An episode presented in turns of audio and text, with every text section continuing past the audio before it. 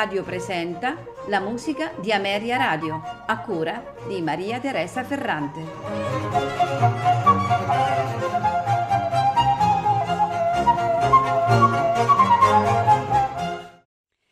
Buonasera e benvenuti alla musica di Ameria Radio. Questa sera la dedichiamo a Carl Czerny, pianista, compositore e didatta austriaco.